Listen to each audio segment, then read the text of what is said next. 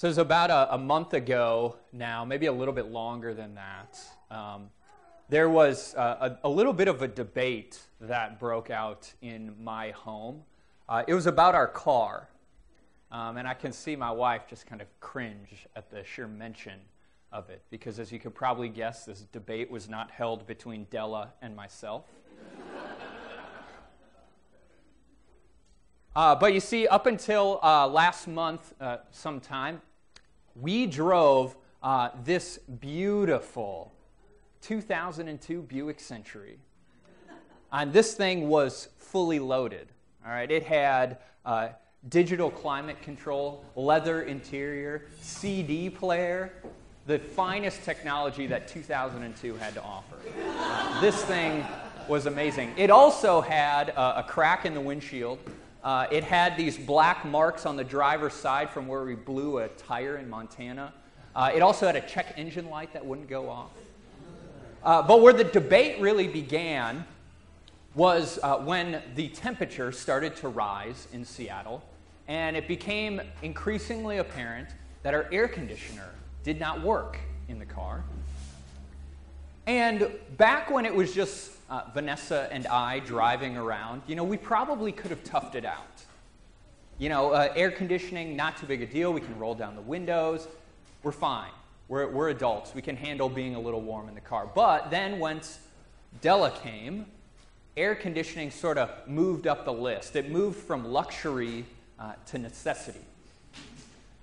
And so we both agreed okay, we we're getting to- close to the time at least uh, for us to get a new car. Uh, but where the debate really uh, was, was when. How soon, how urgent was this need for a new car? Now, uh, one of us thought this uh, was less urgent than, one, than the other one. That was me. and let me tell you, my argument was, was foolproof. And it, and it was simply this the car still ran. Right? Cars, they have a purpose. They're to get you from point A to point B. And our car still did that just fine. Therefore, what do we need a new car for?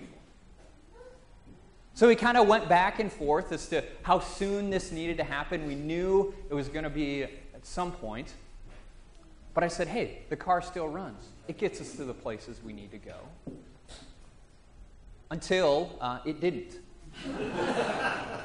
uh, one day after church, on, on what I remember being a, a particularly warm uh, spring Seattle afternoon, we got in our car. We had put Della in her car seat and clicked her into the base. And we put all our stuff in the car. I sat down to turn the ignition, and nothing.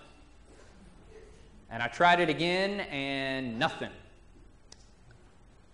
So we walked back inside, and uh, I made a phone call to AAA.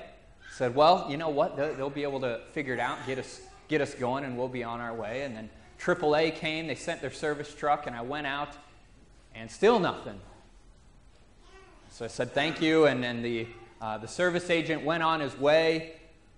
And so I walked back in to my office where my wife and daughter were waiting, uh, and I walked in rather sheepish, sheepishly, tail tucked between my legs. And I finally admitted, all right, I think we need to get a new car. now, thankfully, my wife is, is very gracious when she is right, which is most of the time. And, and also, on top of that, she had done a lot of research. She had a, a great deal of foresight that I wouldn't have had.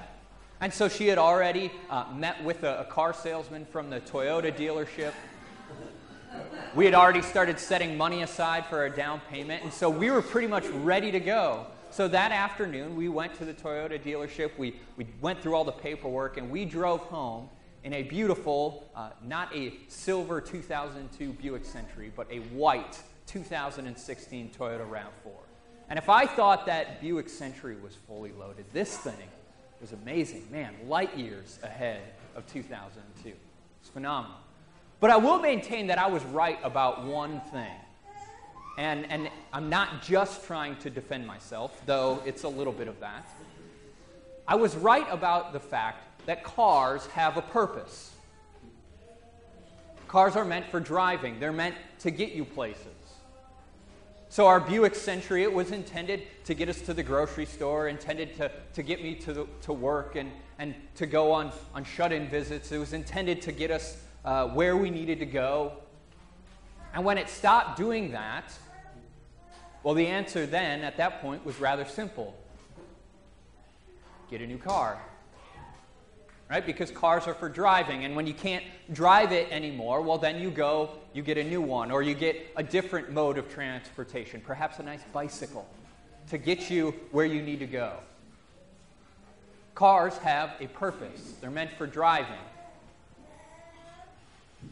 And if they don't drive anymore, throw it out. You get one that does fulfill that purpose. And Jesus says essentially the same thing in our gospel reading this morning. Except for Jesus isn't talking about my Buick, Jesus is talking about you and me. He says that we, as his disciples, have a purpose. He has things in mind for us to do, works that he wants us to get done. And he says in these very familiar passages that we, as his people, are salt and light. This is what Jesus says about us, what he says about his disciples, his followers. He says, You are the salt of the earth, but if salt has lost its taste, how shall its saltiness be restored? It is no longer good for anything except to be thrown out and trampled under people's feet. You are the light of the world. A city set on a hill cannot be hidden. Nor do people light a lamp and put it under a basket, but on a stand, and it gives light to all in the house.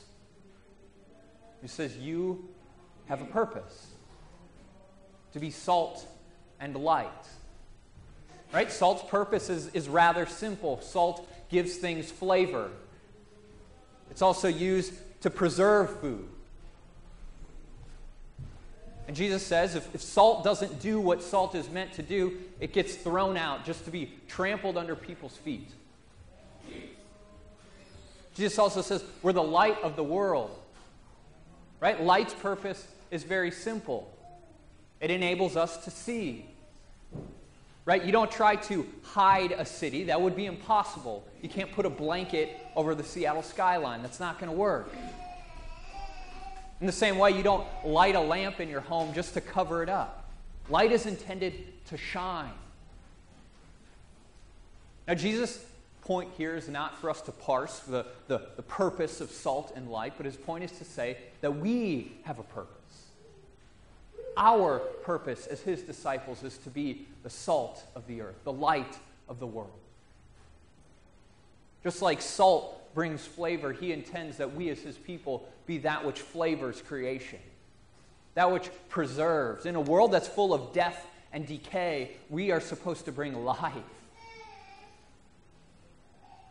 Where things are, are broken, we're supposed to be that which brings wholeness. And as the light of the world, we're supposed to shine into dark places. Where there's darkness and blindness, we are supposed to bring light so that people can see and see their way to the Father. You are the salt of the earth. You are the light of the world. That is your, your purpose. And to neglect this purpose was to reject what Christ has in mind for us as his disciples. The salt of the earth, the light of the world, that is the purpose that God has in mind for us.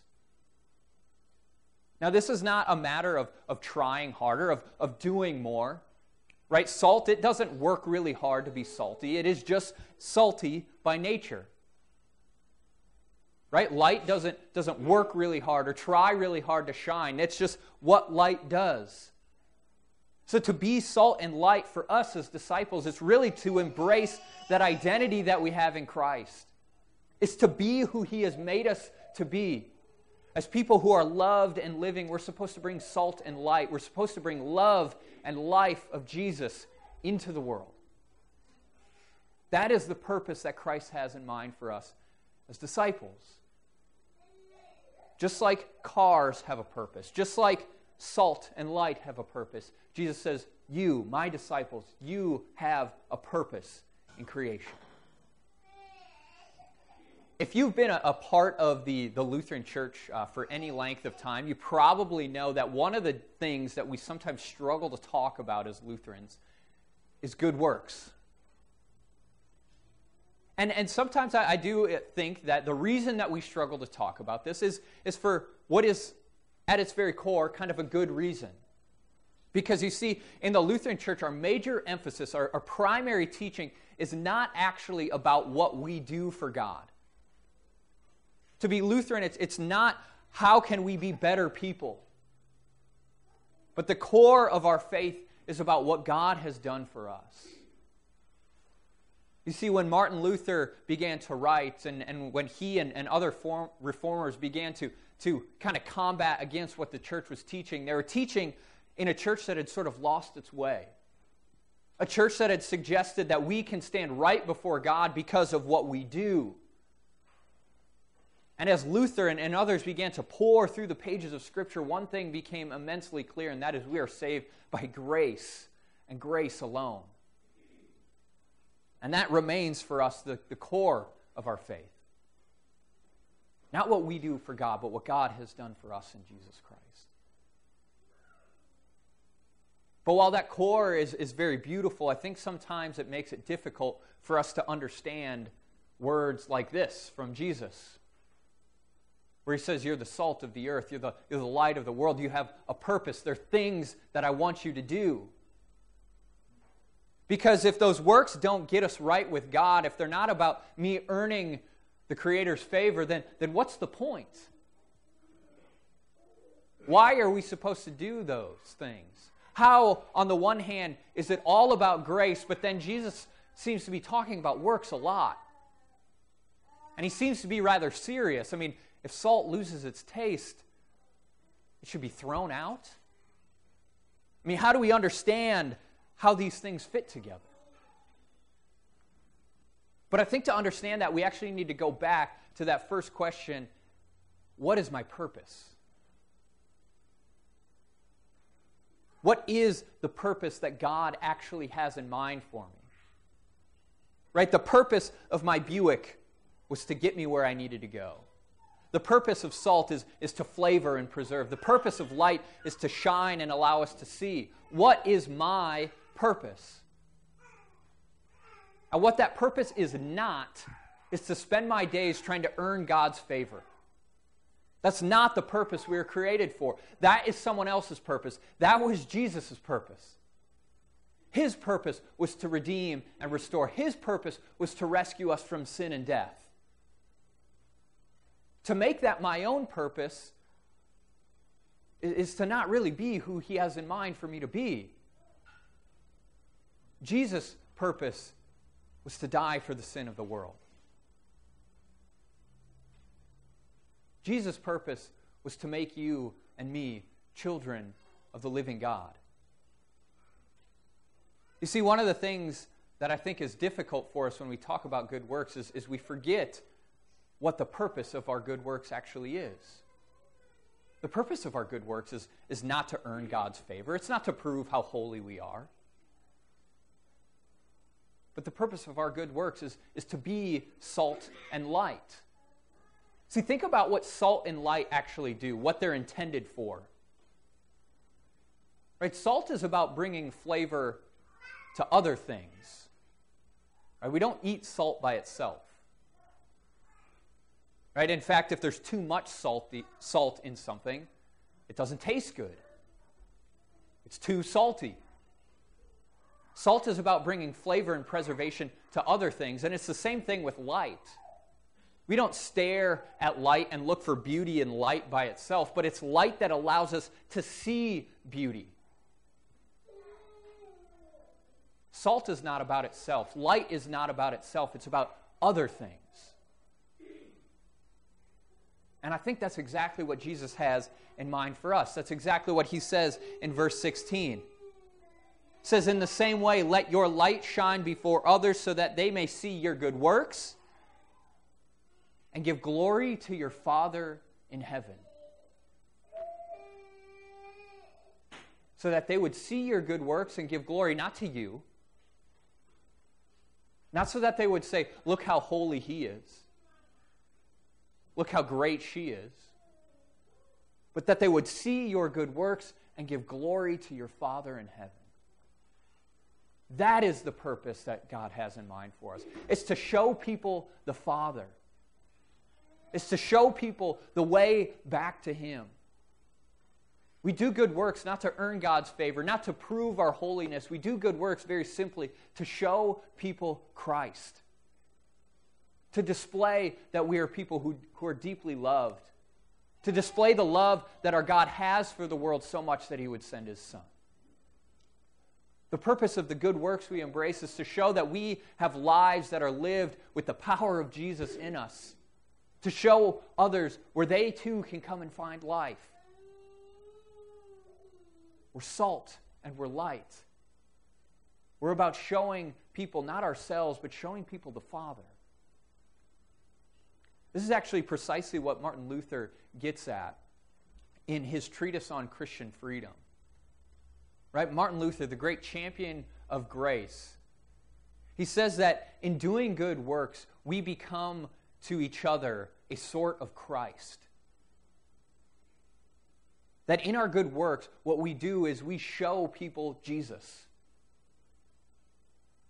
Christ's desire for us as salt and light is that when we do good works, that people would see not us, but see Christ in us that in the love that we have for the world, that they would see the Father. So go and devote yourself to good works. Go and, and be salt and light. Go and give yourself for your neighbor. So that in doing so, your neighbor might see the one who gave himself for you. Amen?